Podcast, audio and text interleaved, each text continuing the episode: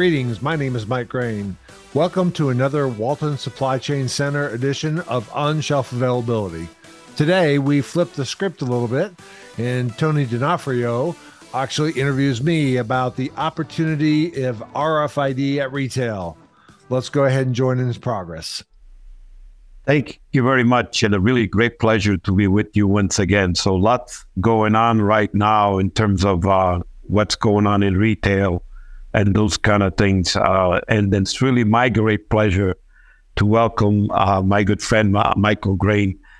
And I, what I want to do is actually jump in. I do want to make some announcement at the end, and if I forget, Matt, let's make sure we talk about the retail conference that's coming up uh, on October 18th because I think that's an important addition to all this uh, this type of activities that we're doing. But I want uh, Mike to actually do his own introduction instead of me, me reading his bio. So tell us a little about about your yourself and uh, your journey in terms of where you're at now. Yeah, well, first off, uh, let me echo the good morning as well to all the listeners. Uh, thank you very much, Tony, for for having you on. I've I've uh, admired a lot of the podcasts you've done in the past, and you're right, Matt Pfeiffer. It's weird to be on this side answering questions. I'm usually the one who's asking the questions, but it's it'll be a good role. I'll have to have Tony on my next podcast so I can ask him some questions. Uh, so uh, just a brief background on me. I've been in the industry uh, about 40 years. Uh, started out with a uh, very small consumer products called Procter and Gamble, uh, directly out of Cincinnati, uh, and I was I was there for about two or three years, probably five years total between that and one of our manufacturing facilities. And in 1989, I got asked to come down to work directly with a customer called Walmart. Um, and I won't go through the whole story, but just suffice it to say, P&G was a big uh, consumer products company. Walmart was a big retailer. We did not like each other very much, and and the, we really needed to reinvent the relationship between the two companies. So I came down, and I was one of the first ones uh, on the ground here. Kind of played a information technology role. Uh, did that for about uh, almost 20 years or so. Then I left P&G and then uh, actually left P&G on a Friday, and uh, Monday morning I was a Walmart associate. Uh, some people say if you can't beat them, join them. So I joined Walmart uh, in about 2008. I uh, was very actively involved in something called Retail Link, which is a retailing platform, but really spent a lot of time both at P&G and Walmart in the on-shelf availability space. Led uh, Walmart's RFID program for a number of years. Uh, and uh, well, I'm sure we'll get into some of the specifics of that later. But uh, left Walmart when there was some patent litigation lawsuit across the industry, and it looked like RFID wasn't going anywhere. Uh, then got called back a couple years later to come back as a contractor for Walmart. So I've basically been working with Walmart for about 40 years, 30 years, something like that. Gotten a chance to see both the supplier side as well as the retailer side, as well as spent a little bit of time at uh, Crossmark uh, which is a third party service provider that supports a lot of the work inside of Walmart. So, uh, been very actively involved in the on shelf availability, specifically on retail, uh, uh RFID and Retail Link. And uh, I'm looking forward to having this conversation with you, Tony. Thank you. And that's excellent background. And I also, exactly to your point, you actually are typically on the other side with your own conversation on retail in terms of on shelf availability. Tell your tell our audience exactly what this series is about in terms of what you're trying to deliver through that series? Yeah, great question. So, so uh, one of the things that I think is fascinating is that retail as well is never change is always changing, right? I mean, from from the first time a, a store got opened up, some of the things that are very important, such as sales and customer satisfaction, et cetera, are always front of mind. Profitability, some things like that. One of the things that I think is incredibly important to the customers who shop in a store is having enough confidence to know if I leave my house and go into a retail store, that what I'm going to look for is going to be available. There's nothing more frustrating than going into a store and finding out what you're looking for is not available at that particular store. We're going to spend some time kind of talking about that later, but on shelf availability is kind of my strategy. I believe every retailer needs to be understanding that OSA, on shelf availability, is one of their key KPIs or key metrics that they need to, to have. They need to have goals for it. Uh, they need to be able to measure it. And by the way, there's a lots of different ways to measure it. Uh, and, and, they have to address issues when things are not available for the customer. Because ultimately, and I'm sure we'll get into this, customers are choosing every single day where they spend their money. And if you consistently disappoint them, they'll find another approach. No, that's that's a really interesting. Is there an a one episode that stood out to you, and can you tell me why? I mean, I know you've done quite a few, way ahead of me. I think this is only my third, and I've lost count in terms of how many you've done. But anyone who started stand out to you? Uh, boy, that's that's like saying which one of your kids do you like the most. That's really a hard question to answer. But I but I will give you one that I think is really pivotal, and uh, I'll be interested in Matt Pfeiffer's reaction because he's been part of every one of these as well. Um, we did one. I'm going to say about six to eight months ago. Um, that focused on something called omni-channel. So it's the whole idea of customers having the freedom to buy things in a physical brick and mortar store or order them online. We call that buy online or pick it up in store or research online, pick it up in store. Uh, I believe we had Dr. Bill Hardgrave, who's now the president of the University of Memphis, Justin Patton, who runs the RFID lab down in Auburn, and a very special guest by the name of Deanna Baker. Deanna was the senior vice president at Walmart, who I worked with for probably 10 of the years that I was with Walmart.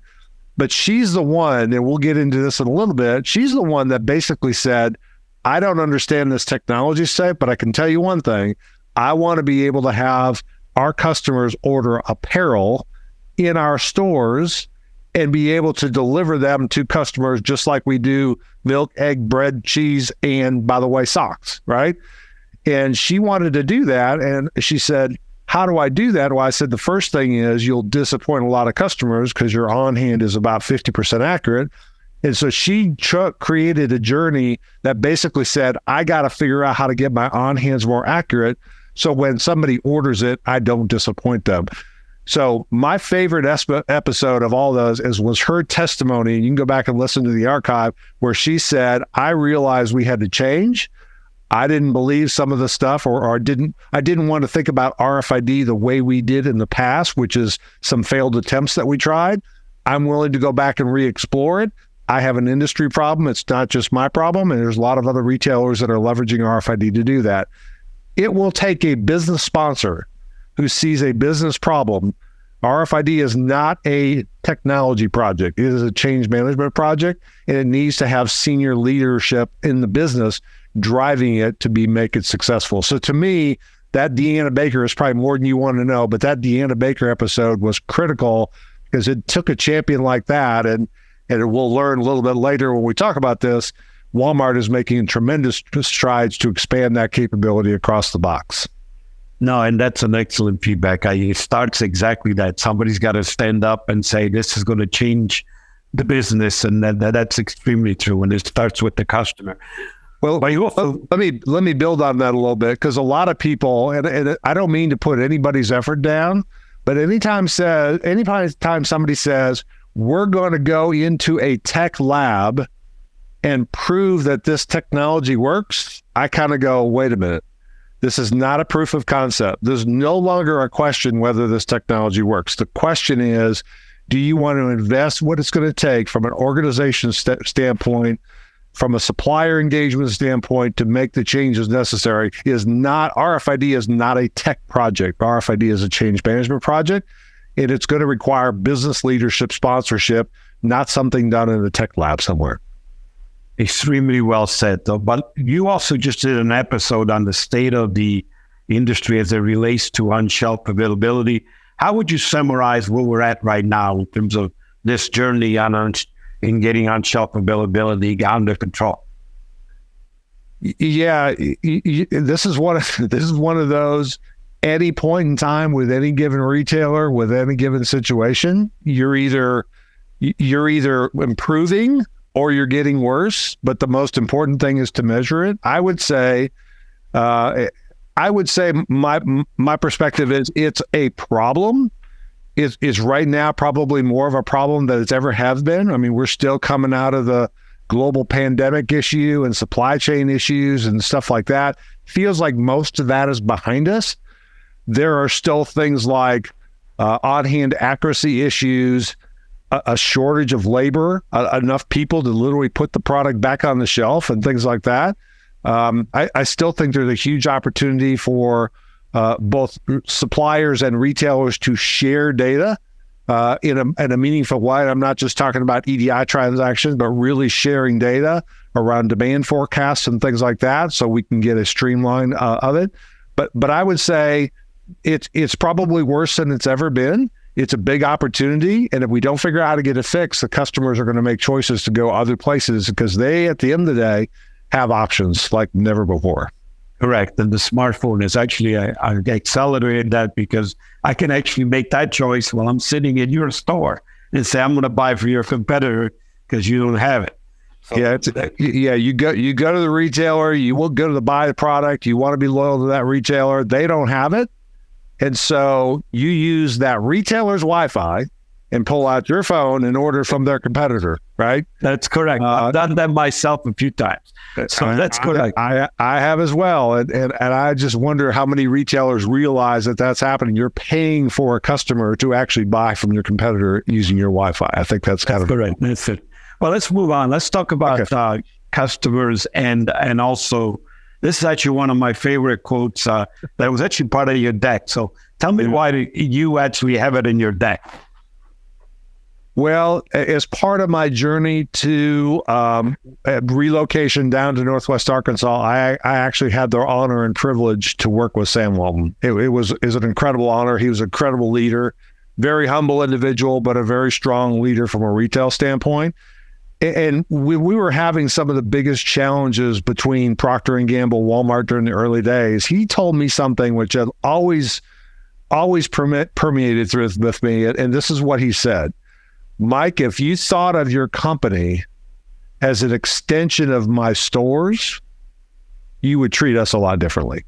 Let me say that again. If you thought of my company, Walmart, as an extent, or your your company, Procter and Gamble, is an extension of the stores that you're servicing, I'm really not the customer, Mike. The customer is the person who's buying Tide detergent in a Walmart store.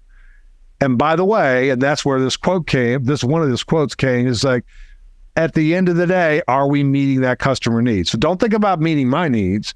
Think about meeting the customer's needs who's buying the product in the store. And after that, I saw this quote. And I don't think it was because of the discussion we had, but his comment was very true. And Doug McMillon, the current CEO, has said a very, very similar thing. But basically, customers can fire you every single day just by spending their money somewhere else. And that's just as relevant when he said it as it is today because we just talked about if I go into Walmart, they don't have what I want, I'll use their Wi Fi to order that product from Amazon and have it delivered to my house. So the customer ultimately has the choice and they will find the product. Somebody will satisfy that need. And you can do that a few times, but eventually customers lose trust in you and start just changing their shopping habits to go somewhere else. So I, th- I think this is really important. I, I totally agree with you. And, and you are correct. He is a great leader. I actually have his 10 rules for business success yep. on my wall in my office in a very large poster. I encourage all of our listeners to actually look those up. They are down to earth, but man, are they meaningful in terms of how do you actually win in retail. It's down to the basics, but those basics all point to the customer as being at the center of everything. So those again, look them up if you haven't seen them. Well, Doug Doug McMillon, the current CEO, has one that's somewhat similar to that. He said at the end of the day, there's not a lot of loyalty there. You either meeting the customer's needs or you're not. There's not a lot of loyalty to where they get the product. They're going to find the product. Uh, so in an omni-channel kind of world, if it's not in a brick and mortar store, I'll be able to find it in some other location and have it shipped to me, and you know you will end up losing customers in the process. So I think it's always important to to keep focus on the fact the customer where they spend their money is where they make a decision to invest in. Well, good, good. We're already getting good engagement for the audience. They love this quote, number one. Number two, we actually have a retailer asking, how quickly is RFID moving into other verticals like pharmacy, outside of apparel, footwear, electronics, where is strong? So that's the question coming from the audience. What do you think? Yeah. So uh, here's what I can tell you uh, RFID has been around since World War II.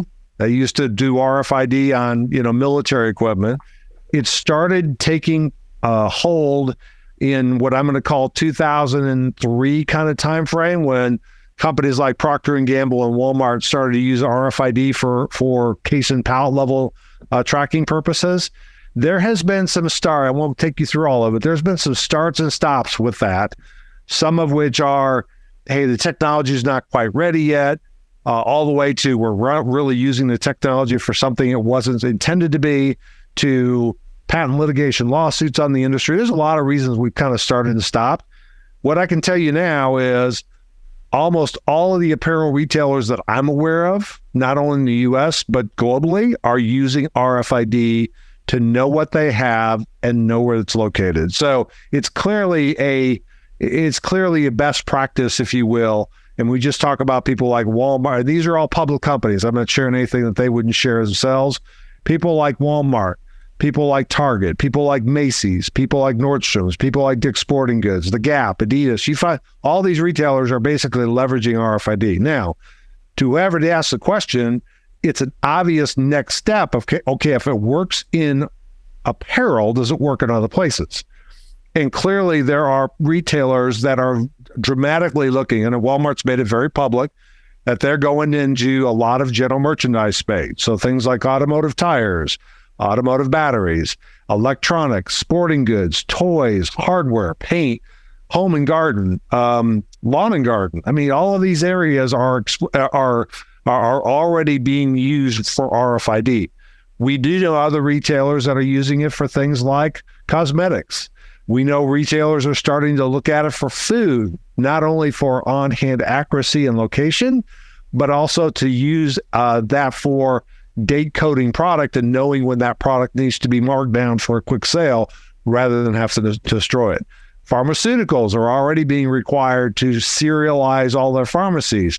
It's not out of the realm of possibility that RFID could play a role in that as well. So I, I think it's the the it's clearly the expansion is huge. I see a lot of other categories and, and a lot of other use cases that we'll talk about here in a little bit being used for RFID.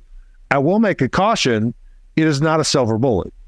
It doesn't make sense for all categories. Um, so before people go, well, we just do everything in the store, some categories make sense, some categories don't. For the most part, it is definitely an apparel, general merchandise, high shrink kind of categories, uh, and potentially pharmaceuticals and food, uh, where it makes a lot of sense. Well, the question I think is also going getting down because I'll qualify it because I'm familiar with the topic is is there going to be a day where a Procter and Gamble source tags their products with RFID? Do you believe?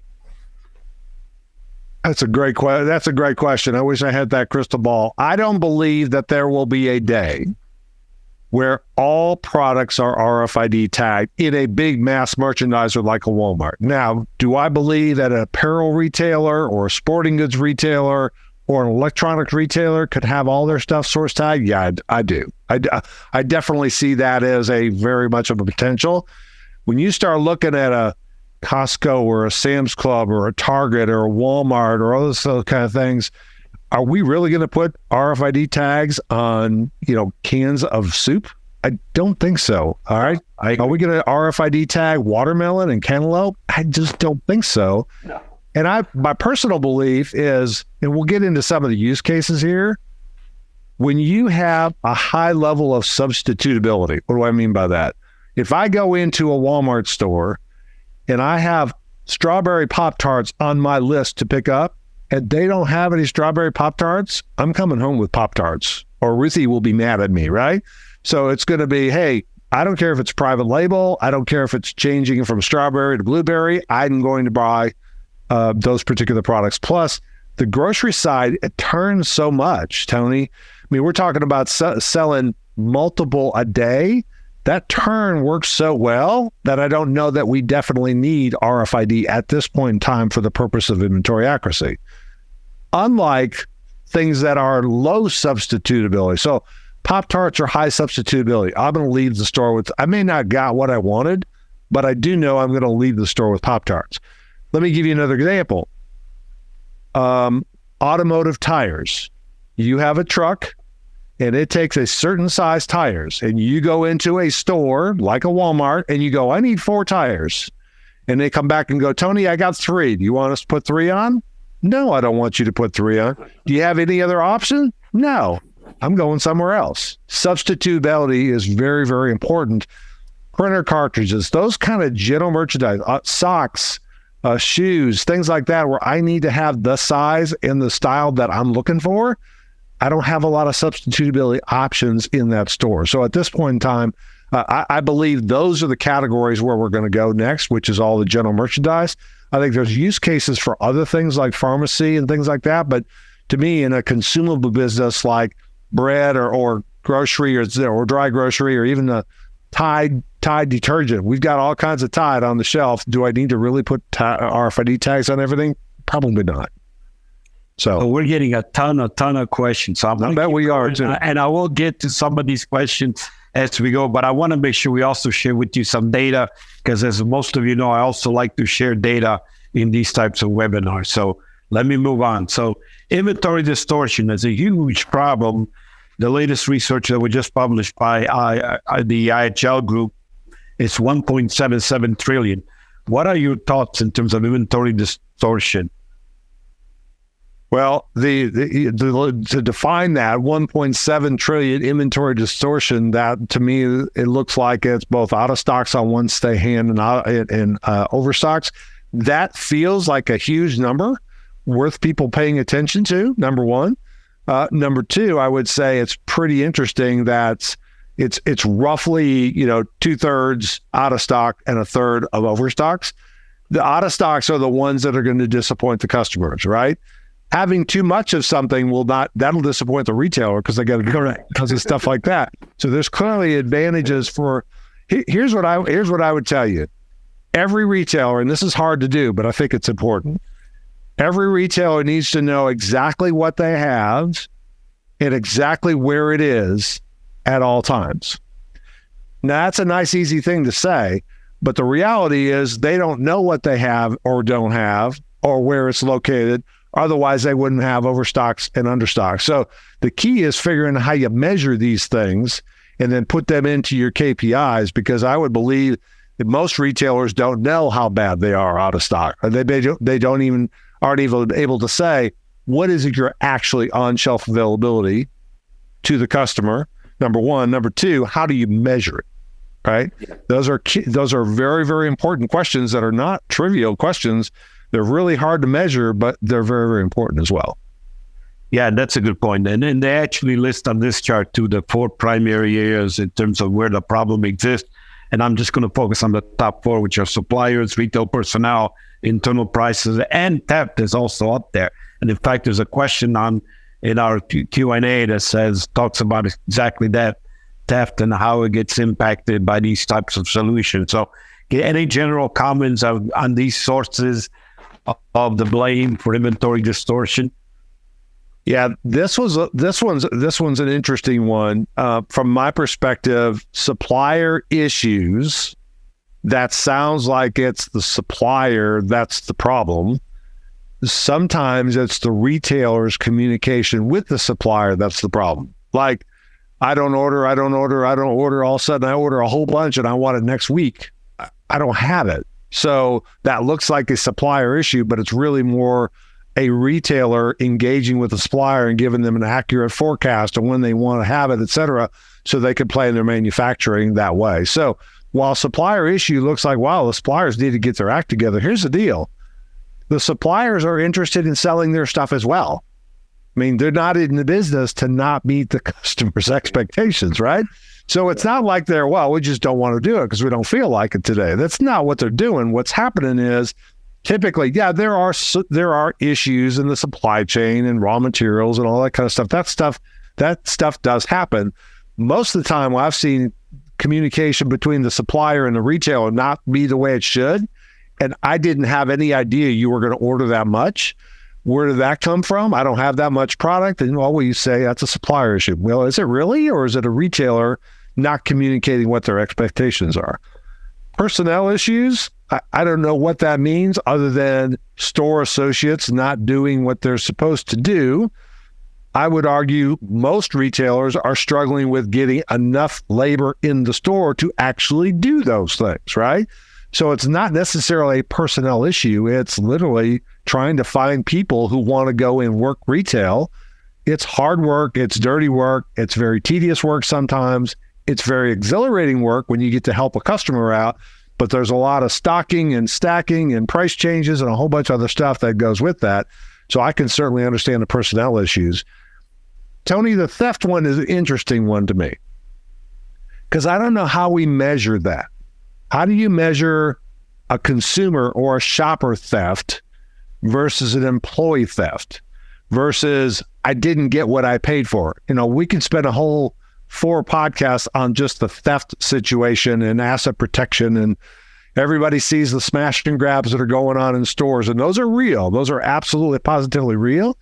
My challenge is, and you, you, you and I both have a good friend in Brad Elverson who spent so many years at Walmart. He was like, "Well, what percentage is consumer theft?" Well, I'm going to say this. Well, how about how much is like? I'm a exactly. Yeah. You, yeah. Here's the deal. No, how do you measure this? Exactly. My son is a market asset protection manager for Walmart in Idaho. He does inventories with all of the stores. He's got 10 stores in Oregon and, and Idaho. He goes in and he literally stops and stops the process, counts everything in the store, compares it to what he should have, and that gives him a shrink number. And I go, What's that like, son? He goes, It's kind of like going to California, putting a big piece of cardboard over my dashboard, driving to New York. And by the time I get back to New York, I pull the sheet off and go, Oh, I almost ran out of gas. Oh, I almost ran out of oil. Oh, I was overheating. I have no idea because once a year is when I get the report card. And certainly, we've got to come up with better ways of measuring consumer theft and employee theft and receiving issues, et cetera. There's technology out. And here's one of the use cases of RFID.